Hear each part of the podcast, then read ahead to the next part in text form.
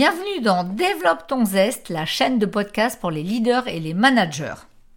Une question pour démarrer ce podcast. Est-ce que parfois à la fin d'une journée, vous avez l'impression d'être essoré, rincé, avec l'idée que quand vous vous êtes levé, ça paraissait clair ce que vous aviez à faire, que la journée allait plutôt bien se dérouler, et finalement, vous avez été happé, vous avez été contrarié, vous avez dû changer, et au bout du bout, vous avez l'impression d'avoir été presque inutile, voire même en retard maintenant sur tout ce que vous aviez à faire, qui était a priori important.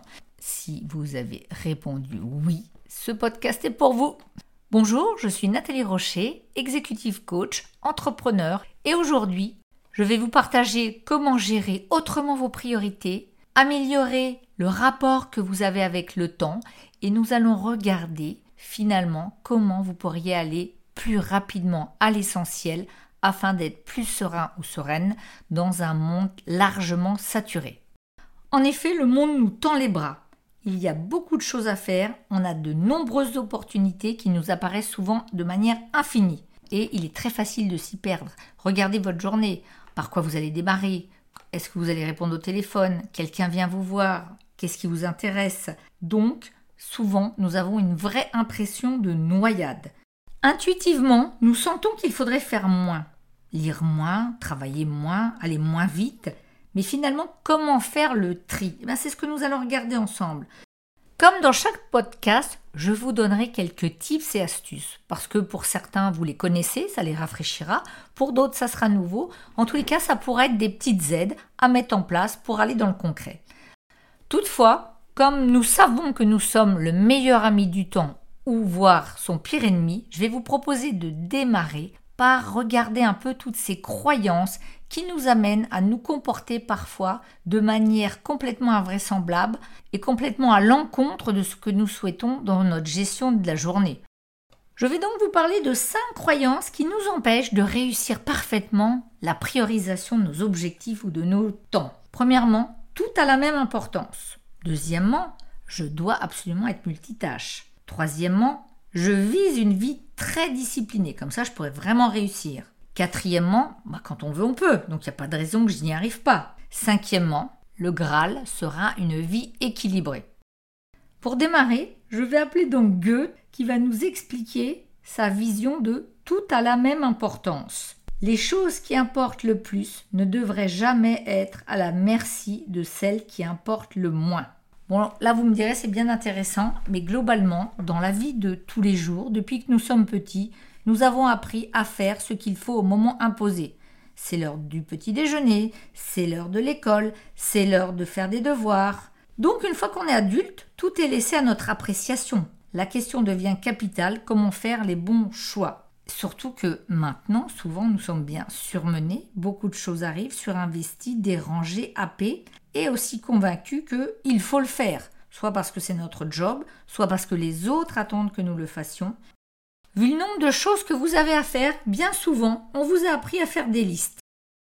Une liste, ça fait plaisir, ça sécurise, ça permet de guider. Par contre, au niveau de la priorisation, eh bien, souvent, on va faire parfois la petite chose qui nous paraît simple, parce qu'on aura le plaisir de barrer ou de l'enlever de son iPhone. Était-ce vraiment la priorité? Peut-être pas. Alors, comment faire pour qu'une liste devienne presque 3D avec un focus sur l'essentiel? C'est la loi de Pareto qui va nous permettre de mettre un focus pour aller vraiment sur ce qui compte. Ce qui compte, c'est là où vous allez mettre votre énergie. Et que dit Pareto? Eh bien que la majorité de ce que vous voulez viendra d'une minorité de ce que vous faites. Autrement dit, la règle ou le principe des 80-20 nous apprend que 20% de vos efforts vont permettre 80% du résultat. C'est quand même pas mal.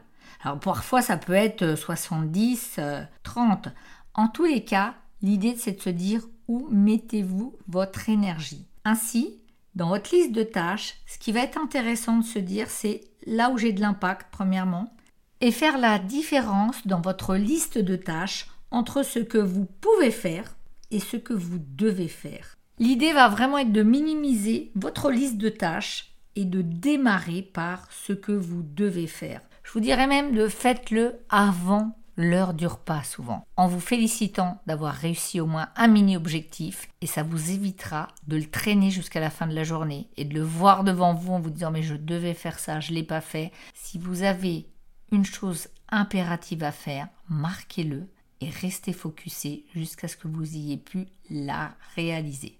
Cela vous donnera le sentiment d'avoir récupéré de la marge de manœuvre sur ce que vous avez à faire et aussi le sentiment d'avoir réussi à accomplir un mini-objectif.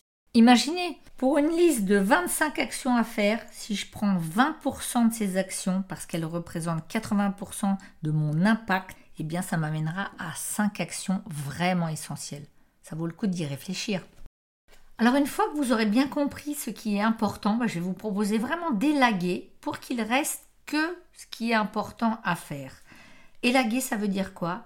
Eh bien, ça veut dire que vous allez avoir peut-être à dire non à dire non à tout ce qui retarderait l'accomplissement de votre tâche essentielle, dire non aussi aux personnes. Alors c'est jamais facile parce que ça oblige à paraître parfois pas très sympathique, pas très aidant, pas très coopérant et pourtant c'est à ce prix-là que vous pourrez vous aussi réaliser ce que vous avez à faire. On va passer maintenant aux multitâches. Eh bien, quoi qu'on en pense, et même si c'est très prôné actuellement dans les recrutements, dans la manière de travailler, le multitâche va nous empêcher de gérer au mieux nos priorités. Pourquoi? Quand on passe d'une tâche à l'autre, volontairement ou non, il se passe deux choses. La première est presque instantanée, on décide de changer. La deuxième est moins prévisible, on doit activer des nouvelles règles. Qu'est-ce qu'on va mettre en place pour bien faire la nouvelle activité? Donc, si vous travaillez sur des choses complexes, cela va entraîner un coût supplémentaire. Et ça, c'est David Meyer qui nous en parle beaucoup. Il l'estime à 25% de plus en termes de temps pour faire une tâche simple et jusqu'à 100% pour une tâche très compliquée. Donc finalement, passer d'une tâche à l'autre impose un coût dont on a rarement conscience. Par ailleurs, vous avez remarqué quand vous êtes dérangé, parce que c'est vrai, on est habitué maintenant à parler en même temps qu'on lit nos mails, on va avoir les smartphones qui sonnent, on a vraiment l'impression de faire beaucoup de choses à la fois. Seulement quand nous sommes dérangés, les chercheurs estiment qu'un employé qui est dérangé environ toutes les 11 minutes perd presque un tiers de sa journée à se remettre de ses distractions. Donc quand je parle de distraction, bien évidemment, c'est pas la distraction de l'amusement. Ça va être un collègue qui passe, un message Teams, un message Zoom. À chaque fois que vous allez être dérangé, eh bien, a priori, il vous faudra pratiquement 20 minutes pour revenir à l'état de concentration maximum qui fait que vous êtes productif, que vous avancez bien et donc que vous êtes content. Je vous invite vraiment à regarder qui vient vous distraire, les outils digitaux aussi, et d'oser parfois mettre les choses en silencieux, se désactiver au niveau des notifications, oser fermer sa porte. Alors vous allez me dire, mais maintenant Nathalie, il n'y a plus de porte. Eh bien, mettez un casque. En tous les cas, protégez votre espace afin de pouvoir rester présent. De la même manière, vous avez remarqué, quand je te parle et qu'en même temps je regarde mon téléphone, je suis moins présent. Donc, moins de bonnes relations, moins d'efficacité, une moins bonne communication. Troisième croyance, pour aller à l'essentiel et prioriser, souvent j'entends dans les coachings, non mais moi il faudrait que je sois plus discipliné. Alors, je vais tout de suite vous dire, pas obligatoirement, ça c'est la bonne nouvelle. Pourquoi? Bah, Parce que quand je veux me discipliner, j'ai une injonction très normative qui va faire que à un moment ça va partir en live. Ça veut dire aussi quoi se discipliner? C'est se formater à agir d'une façon très spécifique. Et moi je vais vous proposer plutôt de vous entraîner à mettre des rituels, à mettre des habitudes. Et pour que ça fonctionne, pour que ça après ça devienne vraiment tranquille et naturel, eh bien il va y avoir besoin d'entraînement, comme un sportif finalement. Un rituel, on en parle beaucoup dans rituel et management, ce sont des bonnes habitudes qui vont faire qu'après vous allez avoir plus de légèreté et en tous les cas plus d'efficacité. Alors il y en a qui disent il faut 52 jours, en tous les cas moi déjà, j'ai envie de vous dire, si vous vous entraînez à mettre un rituel et de l'acquérir en 21 jours, ça sera déjà pas mal. Donc après, ça va devenir un besoin. Quand j'entends rituel par rapport à la gestion du temps, ça va être par exemple, j'arrive à l'heure. Non, ça paraît rien ça. J'arrive à l'heure aux réunions. On en parle un peu des réunions et je pars à l'heure. Là aussi, il y a besoin de s'affirmer quand c'est pas vous le leader de la réunion. En tous les cas, par respect pour vous. Et puis pour ceux qui vous attendront dans les réunions d'après, je vous invite vraiment à mettre des rituels de ponctualité. Rien que ça, ça peut changer la vie. Je rappelle aussi qu'une habitude, vaut mieux la développer l'une après l'autre. Hein. On n'y va pas tout de go. Et puis, donnez-vous du temps. Ça va demander un certain effort de la développer et de la mettre en place. Donc, une fois qu'elle est ancrée, c'est nickel. Quatrième croyance qui nous fait pas mal de tort, et ben je vais vous partager en quoi il m'a fait beaucoup de tort souvent, c'est quand on veut, on peut. Bon, je rappelle que Ulysse avait bien compris la faiblesse de la volonté. Il demanda à son équipage de l'attacher au mât pour traverser le territoire des sirènes. Ça, c'est Patricia Cohen qui nous en parle. Ce proverbe m'a souvent valu beaucoup me blâmer, de me dire que j'étais une vraie chiffre molle parce que j'en manquais de volonté. Alors pas pour le travail, pas dans la vie courante, pour le sport. Pendant de nombreuses années, j'ai fait partie vraiment de ceux ou celles qui achètent des abonnements, des tickets, et qui se disent Allez, cette année je m'y mets. Et puis, au fur et à mesure que septembre, novembre passe, tu vois que non, tu t'y mets pas du tout. Et c'est vrai, quand j'ai compris que finalement, la volonté à volonté est une idée fausse, ça m'a quand même allégé. Ça ne veut pas dire que j'ai résolu mon problème versus le sport, mais en tous les cas, je le vis beaucoup mieux. Ce que je ne savais pas, c'est qu'en effet, la volonté possède une batterie limitée. Par contre, il suffit de se reposer pour la recharger. C'est donc une ressource limitée mais renouvelable. C'est Kathleen Volsk qui a travaillé sur le sujet et qui nous dit La volonté est comme l'essence dans votre voiture. Quand on résiste à une tentation, on en utilise un peu. Donc plus on résiste, moins on a d'essence jusqu'à la panne sèche. Chaque jour, sans s'en rendre compte, on effectue donc plusieurs sortes de tâches qui entament notre volonté. La volonté s'épuise quand on prend la décision de se concentrer, de réprimer des émotions ou des impulsions ou de modifier notre comportement. C'est un peu comme si on plongeait et on prenait dans notre réservoir d'essence. Donc, je vais vous proposer vraiment de vous dire que quand vous avez des choses très importantes à faire, faites-les au moment où vous avez le plus de volonté. Il y a aussi un lien entre nourriture et volonté. Ah, ça nous amène à plein de choses, hein, cette gestion de l'essentiel. C'est pour ça d'ailleurs que je vous propose toujours des accompagnements tête-cœur-corps. Et en ce moment, on entend pas mal parler du management par le soin ou le management par le care, et ça démarre par vous. Donc quand je vois qu'il y a un lien entre comment on se nourrit, comment on se repose avec la détermination et la volonté, eh bien j'invite vraiment à ce que vous preniez soin de vous là aussi que vous puissiez prendre les meilleures décisions et les meilleures priorisations. Dernière croyance, penser ou viser d'être dans l'équilibre parfait. Même si moi aussi je vise plutôt un équilibre vie pro-vie perso, j'aime bien parler de l'idée de contrebalancer. Contrebalancer, ça voudra dire plutôt qu'on manque d'équilibre parce qu'à un moment, on va donner une priorisation. Une priorisation en fonction des enjeux qu'on vit, aussi de notre âge, c'est donc intéressant de voir non pas si nous allons être déséquilibrés, mais de savoir plutôt jusqu'où et à quel point nous allons être déséquilibrés et comment nous allons pouvoir éviter et remonter en contrebalançant. Pour ça, je vous propose d'imaginer deux sauts en équilibre, de répartir votre vie professionnelle et vos vies privées dans deux sauts différents. Ça ne sera pas pour les opposer, mais au contraire pour entendre que de chaque partie, il y aura des objectifs et des besoins spécifiques. L'idée, c'est aussi d'admettre que finalement, on a plusieurs parties et que chacune de ces parties a besoin d'un minimum d'attention.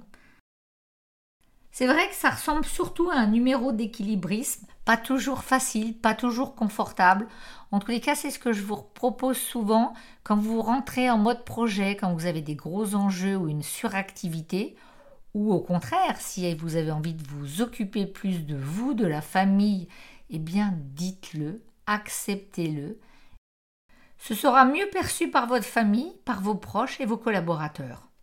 Partagez vos intentions. Après les croyances, je vais vous partager maintenant quatre voleurs de temps ou quatre voleurs de productivité qui vous empêchent d'aller à l'essentiel ou qui viennent vous distraire ou en tous les cas qui vous déportent de votre chemin Le premier, je crois que vous l'avez déjà repéré, on en a parlé, il est bien connu de nous tous, c'est l'incapacité à dire non. À dire non parce que j'ai pas envie de déplaire, à dire non parce que je voudrais être parfait, à dire non parce que ça se fait pas, moi je veux être aidant. Donc vous voyez, on a tous et toutes plein de raisons à éviter le non. Et puis quand je dis oui, ben souvent on me dit merci. Quand je dis oui, je vais prendre un peu cette casquette, ce cap de sauveur. Je sais que vous le savez, et néanmoins je vais quand même vous le redire, on ne peut pas faire plaisir à tout le monde, et ce n'est pas la peine d'essayer.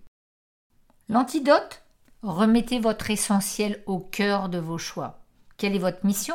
Qu'est-ce que vous avez à accomplir? Qu'est-ce qu'il est important que vous puissiez faire, soit dans la journée, dans la semaine ou dans le mois? Donc à un moment, je peux dire vraiment oui, j'aimerais t'aider, oui, si je pouvais, je ferais, sans céder aussi aux messages paradoxaux dans les sociétés de ok, on est moi, mais si tu peux faire quand même, c'est bien. À un moment, on est concret, on est clair, on a besoin de faire autrement, de faire différemment, et on ne pourra pas faire plus de la même chose avec moins de ressources.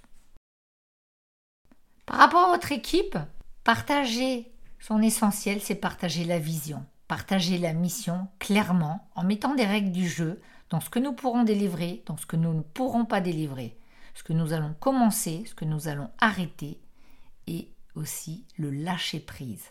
À savoir, on a à faire autrement, donc ne faisons pas semblant de croire que dans 24 heures, nous pourrons mettre 48 heures. Alors je sais que ça paraît bien simple, mais pourtant j'entends pas mal de choses à ce propos. Donc à un moment, c'est accepter la différence et la nouveauté dans l'innovation managériale.